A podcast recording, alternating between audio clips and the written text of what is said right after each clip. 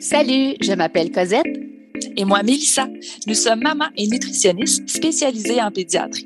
Bienvenue sur l'alimentation des enfants dans le plaisir et la bienveillance, un podcast créé pour vous, les parents bienveillants, qui ont à cœur l'alimentation des enfants et de la famille. Notre mission est de vous accompagner dans les défis qui peuvent parsemer le chemin de la découverte alimentaire. Seul ou en compagnie d'invités, nous partagerons trucs et conseils pratiques à déguster tout en étant sur la route en train de plier une brassée ou en relaxant avec un bon café réchauffé. Avec nous, vous comprendrez le pourquoi du comment pour vous donner ou redonner confiance en vos approches parfaitement imparfaites pour permettre à vos enfants de devenir des mangeurs heureux, compétents, curieux, intuitifs et bien dans leur corps, une bouchée à la fois, dans le plaisir et la bienveillance. Bonne écoute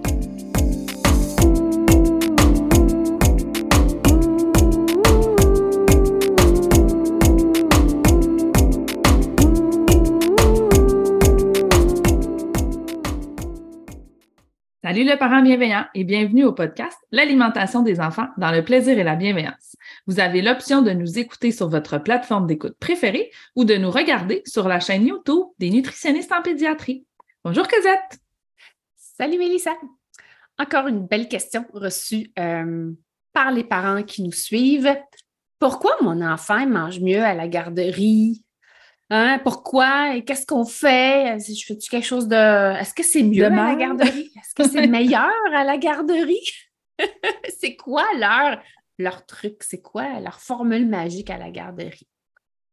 On va commencer par vous rappeler un petit point euh, au niveau de la croissance des enfants, puis après ça, on va parler un petit peu plus de l'ambiance à la garderie. Qu'est-ce qui fait en sorte que parfois les enfants, ben, je, vais m'avancer, même si je n'ai pas les études qui le soutiennent, là, mais je pense en clinique, on l'a vécu nous autres mêmes, la majorité des enfants mangent mieux à la garderie. Ça veut dire qu'ils mangent plus.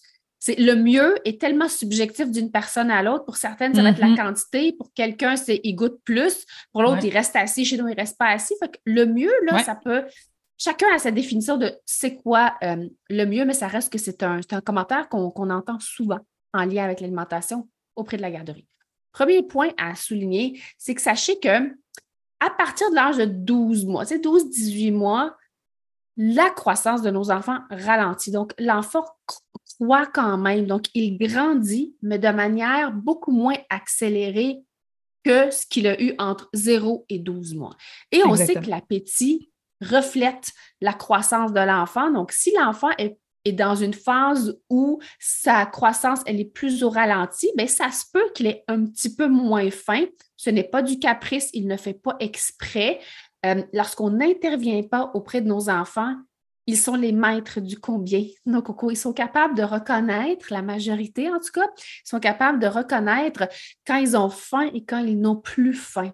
Mm-hmm. Alors, je, juste peut-être garder ça en tête que peu importe l'ambiance à la garderie, peu importe comment ça se passe à la maison, la croissance des enfants va ralentir, puis la prochaine grosse poussée de croissance, c'est vers l'adolescence. Donc, entre les deux, c'est pas que votre enfant ne grandit pas, il grandit quand même, mais c'est pas aussi accéléré qu'entre le 0 et 12 mois. Et souvent, les enfants font leur rentrée à la garderie un petit peu avant le 12 ou un petit peu après le 12 mois. Donc, c'est une période où, en plus, c'est là où on attrape tous les virus, Hein? Oui.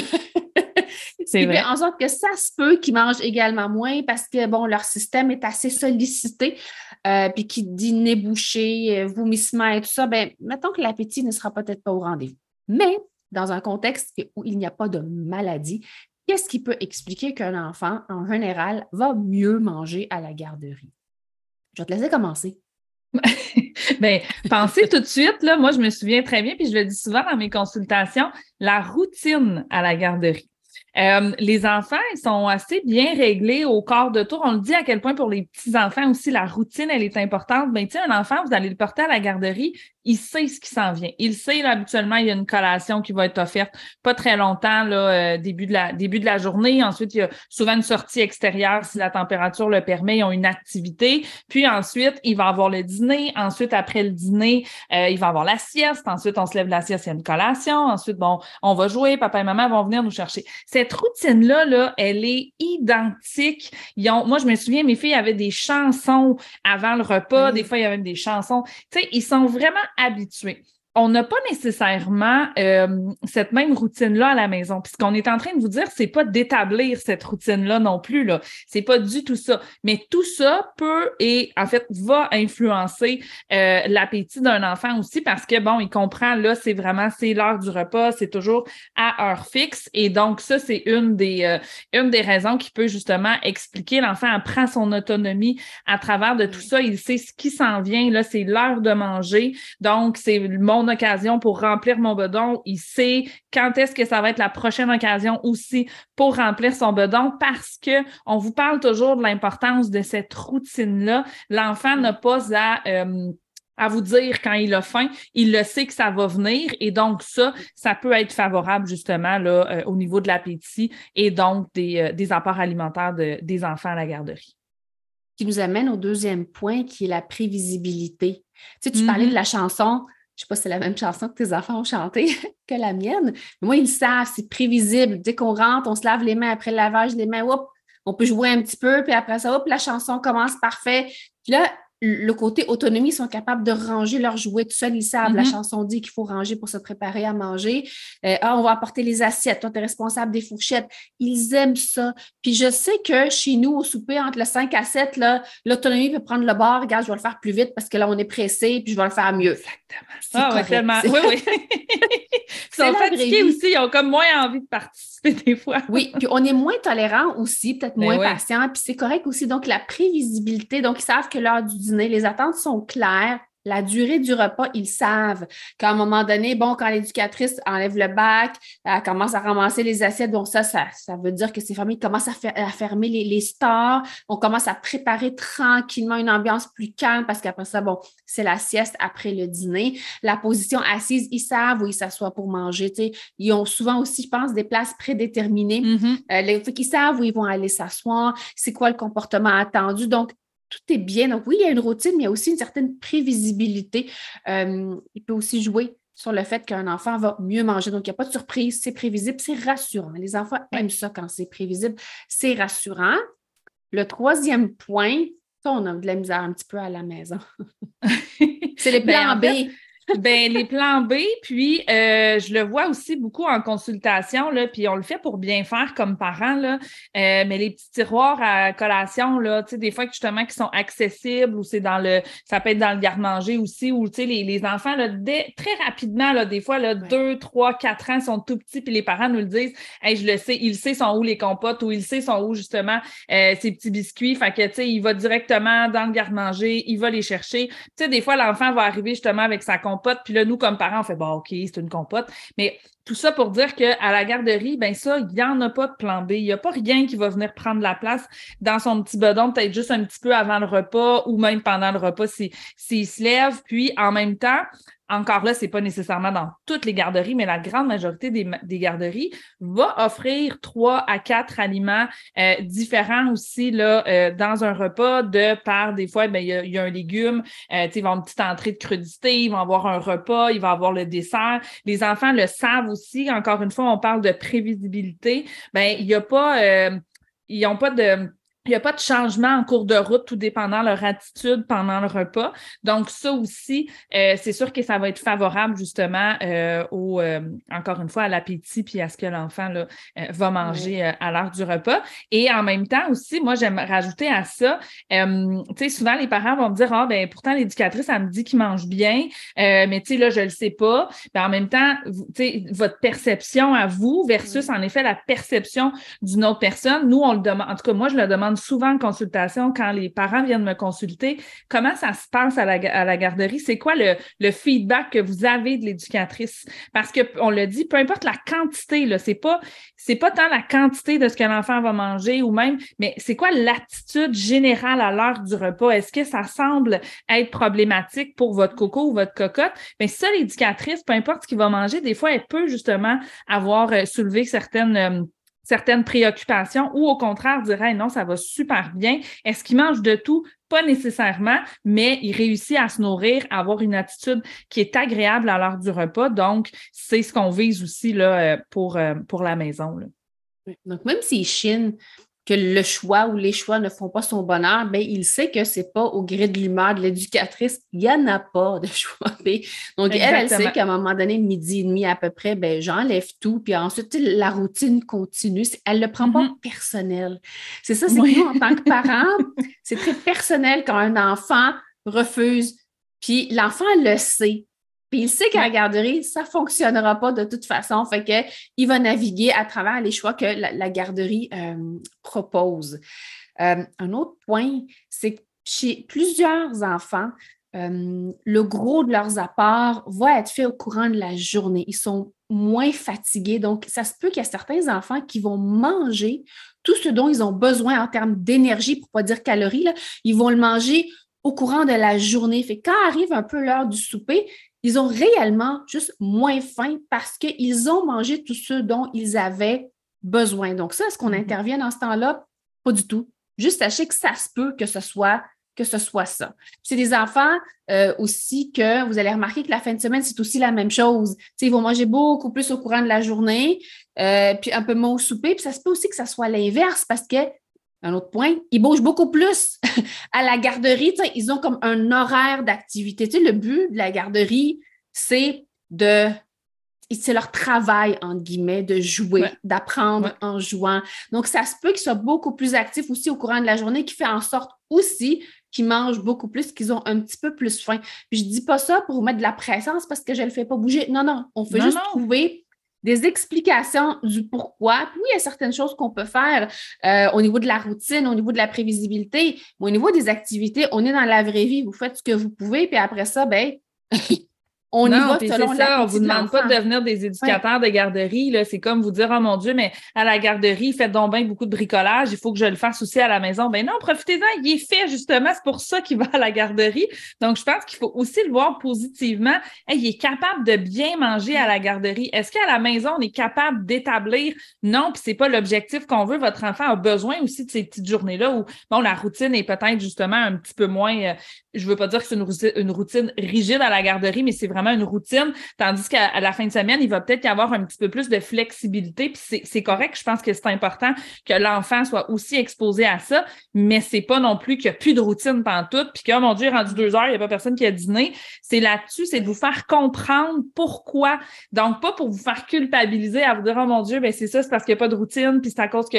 Non, mais voyez qu'est-ce qui peut expliquer pourquoi l'enfant euh, c'est peut-être un petit peu plus euh, un petit peu plus positif à la garderie. Puis encore une fois un autre point qu'on remarque à la garderie puis là on vous l'aurait dit on vous l'aurait dit mais ne vous culpabilisez pas pour ça mais il y a beaucoup moins de pression aussi à manger. Tu sais à la garderie à la limite l'éducatrice en a huit à surveiller. Fait qu'elle est pas en train de regarder euh, l'assiette de chacun puis de juger chacune des bouchées. Nous à la maison des fois on en a un on en a deux. Tout ce que j'ai à faire pendant le repas c'est checker sont rendus où, dans combien de bouchées de poulet qu'ils ont mangé, il a tout touché à son brocoli? À la garderie, elle n'a pas le temps. Puis Zachary à côté, là, il ira pas dire à Nathan Hey, tu manges pas ton brocoli, il faudrait que tu goûtes à ton poulet. Ah, mais tu peux pas. Les enfants, entre eux non plus, ne passent pas euh, de commentaires sur qui mange quoi. Eux sont là, ils en profitent. Euh, tu sais, ils passent un beau moment, mais donc, il y a beaucoup moins de pression aussi de la part des participants. Puis en même temps, il y a une influence positive de ces pères-là. On va le voir aussi, justement, de par, euh, de par certaines études qui ont été faites que si je vois mon ami à côté qui a, mon Dieu, qui a l'air d'avoir du plaisir à manger son tofu, ben on le voit que ça peut influencer positivement le petit coco à peut-être lui aussi vouloir l'essayer. Est-ce que ça veut dire qu'il va le manger automatiquement parce que l'ami d'à côté l'a mangé? Non, mais ça reste quand même que l'exposition, elle est positive et que il va, euh, ça peut peut-être venir nourrir sa petite curiosité à lui aussi, avoir envie de le découvrir. Ça a donc bien l'air le fun. Euh, versus quand c'est peut-être nous, des fois, comme parents, qu'on va peut-être essayer, goûte, il est bon mon tofu, ou même. Donc, encore là, l'influence des pères euh, peut vraiment être euh, une belle, un, beau petit plus à la garderie qu'on n'aura pas nécessairement à la maison. On ne vous demande pas de faire huit enfants non plus si vous avez envie, let's go. Mais sinon, ben, c'est un des avantages qu'ils ont à la garderie qu'on ne pourra pas nécessairement reproduire à la maison. Fait que tout ça pour vous dire que les enfants ne vont pas juste imiter les singeries des amis à, la garderie. Fait Fait aussi à l'heure des repas, on peut avoir des belles surprises. Fait qu'en gros, c'est ce qui explique, vous direz en général, pourquoi un enfant va mieux euh, manger à la garderie. Est-ce qu'on doit se mettre de la pression en tant que parent pour que le souper, mon enfant arrive à un appétit? Non. Attendez-vous à ce que le souper fasse partie quand même des repas les plus escamotés au courant de la journée de l'enfant. Ils sont fatigués. S'ils viennent de revenir de leur journée de travail, oui, le cerveau travaille, ils grandissent, ils apprennent des choses, l'autonomie, le partage plein de choses. Parfois, ils ont même vécu une émotion avec leur ami. Il m'a tapé, il m'a enlevé mon jouet, puis je n'étais pas prêt à le partager. C'est des grosses émotions euh, pour l'enfant. Donc, parfois, c'est juste que l'enfant n'est pas là émotionnellement pour participer de manière positive au repas.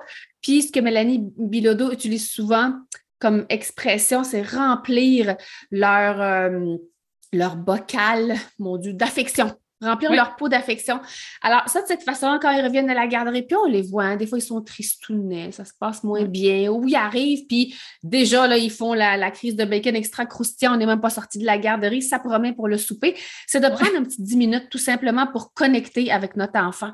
Euh, puis lui donner une attention vraiment exclusive à notre coco avant l'heure du souper parce que il nous démontre qu'il a besoin d'attention. Puis si on ne la donne pas avant le souper et que croyez-moi qu'il va aller la chercher d'une manière ou d'une autre à l'heure du souper? Alors, on essaye, c'est à peu près 5-10 minutes, les écrans à part, pas de téléphone, ça peut être juste un casse-tête, un toutou, un gros câlin. juste on se colle sur le sofa, puis on fait rien là, pendant 5-10 minutes. Ça nous fait du bien à nous aussi. Puis moi, j'ai envie de renchérir à dire, ouvrez aussi un peu... Euh, la perception de tout ça. Puis là, on, a parlé de repas, puis bon, pourquoi? Mais dans tous les comportements de l'enfant, euh, tu sais, combien de fois on, se fait dire des choses par l'éducatrice, puis ah, il a fait ça, puis on dit, ben voyons donc, ça se peut pas, c'est pas mon enfant.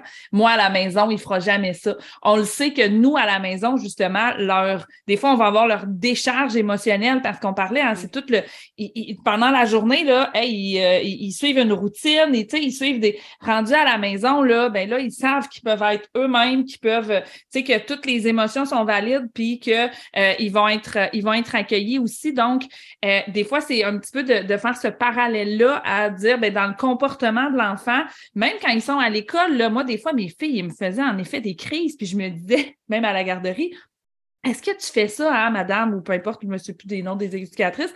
Puis ils disaient non.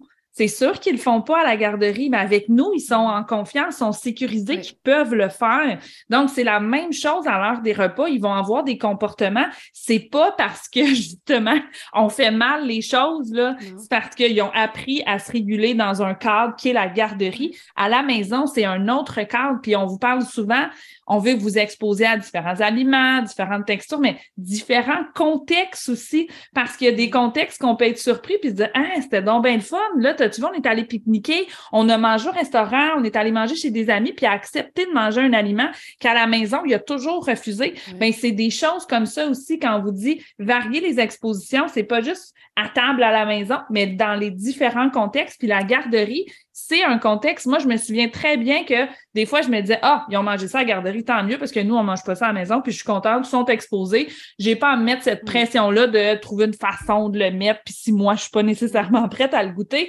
Fait que c'est comme ça dire, hey, tant mieux, ils le font à la garderie. Donc, moi, je peux focuser sur d'autres choses à la maison, puis venir compléter justement tous les apprentissages, puis l'autonomie que l'enfant va développer là, au, travers de, au travers des mois puis au travers des années. Alors voilà, j'espère que l'épisode a répondu à votre question parce qu'elle revient vraiment, vraiment souvent. Puis en cas d'inquiétude, écoutez, il faut toujours c'est discuter avec l'éducatrice de, votre enfant, puis s'attendre à un changement euh, à la maison lorsqu'il y a un changement d'éducatrice, lorsqu'elle est malade, lorsqu'ils ont changé de groupe. Tout changement va avoir un impact sur l'alimentation de l'enfant parce que sachez que tu sais, il y a trois choses que on ne peut pas décider pour l'enfant. C'est que s'il mange, il ne mange pas, s'il si, dort ou pas, puis s'il il est euh, continent ou pas. OK? Ça, c'est trois choses qui vont sur leur développement, les enfants. Puis même si on voudrait bien accélérer le processus. Chaque enfant a son propre développement, puis il va être influencé par d'autres facteurs externes. Mais en autant qu'on soit, qu'on ait une présence sécurisante à l'heure des repas, euh, mm-hmm. je pense qu'on peut avoir euh, une belle petite évolution, mais chaque enfant va avoir son propre rythme. Alors euh, voilà, ça conclut l'épisode d'aujourd'hui. Puis n'hésitez pas à mettre une note, un commentaire, partager si vous pensez que ça peut aider quelqu'un de votre entourage. Sur ce, on se voit dans un prochain épisode. Bye! Bye! Alors euh, voilà, j'espère que vous avez aimé cet épisode. Et si c'est le cas, abonnez-vous à notre balado. Si le cœur vous en dit, vous pouvez nous laisser une note ou un commentaire écrit, car c'est comme ça qu'on peut faire connaître ce podcast à d'autres parents, futurs parents qui gravitent autour de la parentalité en général. Vous pouvez aussi nous écrire en tout temps si vous avez des questions ou des inquiétudes en lien avec l'alimentation de vos enfants. Ce podcast, on l'a créé pour vous et on souhaite du plus profond de notre cœur de maman et de nutritionniste qu'il puisse répondre à vos besoins là, maintenant. En plus, tous les épisodes sont également disponibles sur nos chaînes YouTube. Donc, si vous préférez nous voir parler ou simplement lire les sous-titres, ben, sachez que c'est possible. Merci tellement d'être là. On a déjà hâte au prochain épisode pour continuer de connecter avec vous et de jaser alimentation des enfants dans le plaisir et la bienveillance. Bye Mélissa. Bye Cosette.